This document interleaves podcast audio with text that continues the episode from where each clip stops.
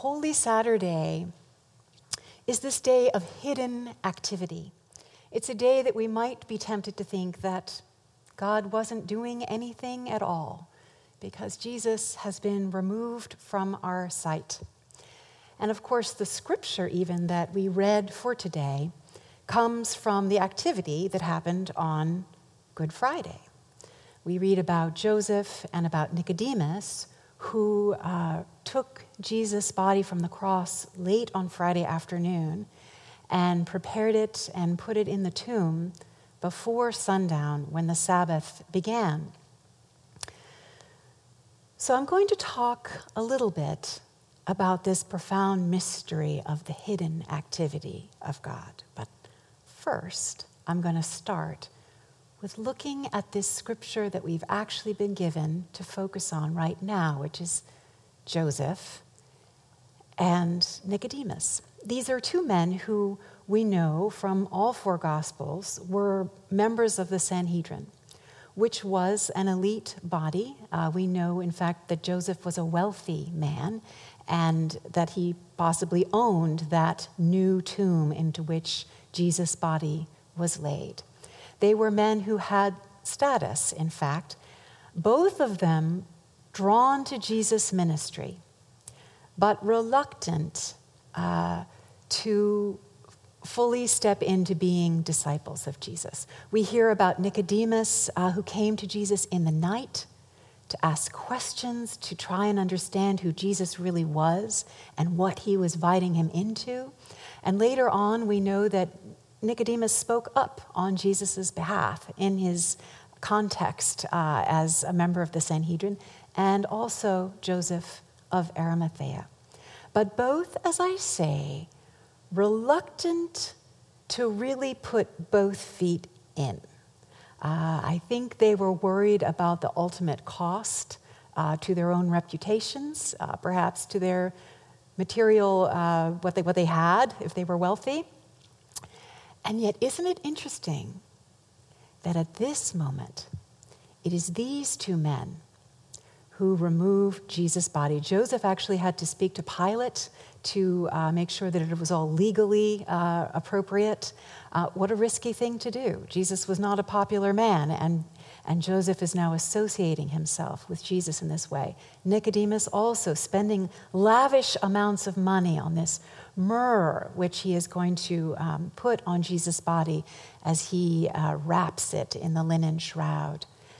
And of course, all the disciples, all Jesus' closest followers, have run away.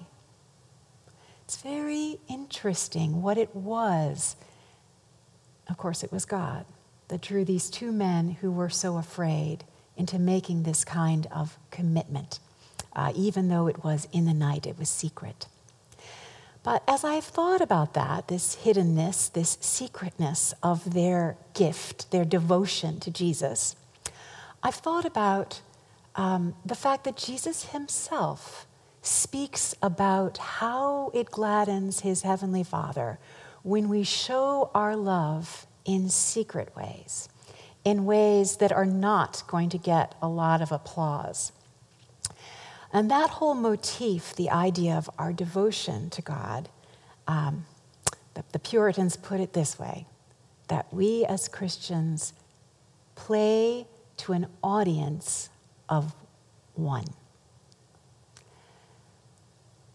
No more than on this day that Jesus played to an audience of one. Nobody is seeing his activity on Holy Saturday but God alone, his heavenly Father. And uh, that whole idea res- resonates with me right now, particularly as we're living these, this virtual life in which I confess it is so tempting to see. Did anybody? Did anybody see that video? Uh, did I get any likes? Uh, is anybody approving of this? Um, which is a dreadful uh, road to go down, and yet so human.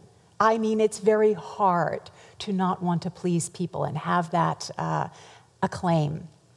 Uh, even by doing good deeds. We want to do good deeds so that people can see them, so that they can think how wonderful we are. It's hard to escape even loving others in a way that doesn't bring glory to ourselves. I heard recently, I read that um, poor Marlene Dietrich, God bless her soul, uh, actually recorded uh, two sides of a record with applause. And not only would she listen to the record, she would actually make other people listen to the record, and then she would say, That was Chicago, and that was Rio. And I think, oh my gosh, what a debilitating state to be in. Of course, I recognize myself in that, and you may yourself realize that if you had the voice and looks of Marlene Dietrich, you might have been tempted to make recordings of people applauding you. But the phrase that comes to mind is one my mother and grandmother often use how unbecoming. And indeed, how unbecoming of our state, of the ones who ought to know that there is just one gaze that we really need of approval, and it has been given in Jesus.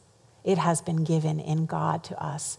And if we can play to that one voice, that one look of love, that one heart of love, we're given such resilience and such courage uh, and such generosity. And I also think about this, the audience of one, um, when I think about the fact that there may be some of you out there watching today who are, in fact, in your houses quite alone. And what you need to know is you are not alone. That God looks on you, that God looks on you as you set your table and wash your hands and sing little hymns and, and do your thing. And He looks on you with love, deepest, deepest love. Um, and you can be most useful in that just intimate devotional time that you have to please God, even in your own apartment, wherever you may be. But a little moment just to think about Jesus um, and this mystery. I don't have any last words of knowing what is going on on Holy Saturday in the life of the Trinity. But I can only imagine that nothing more significant probably happened since the creation of earth itself. It's a new creation that is happening in Jesus Christ on Saturday night. And we, I think it profits us to imagine that activity that while we can't see anything, God is active, and He is active on our behalf. So, two things to take away from today. If you find yourself in the place of Joseph or uh, Nicodemus, in that sort of on the fence place.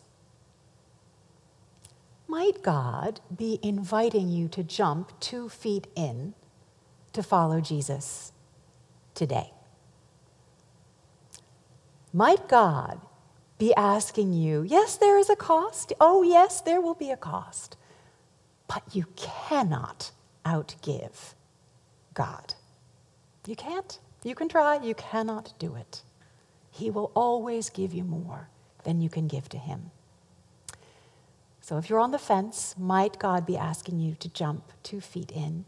And then the other, jump two feet in, not because of what people will think. People will think what they will think, but for God alone. The audience of one. Amen.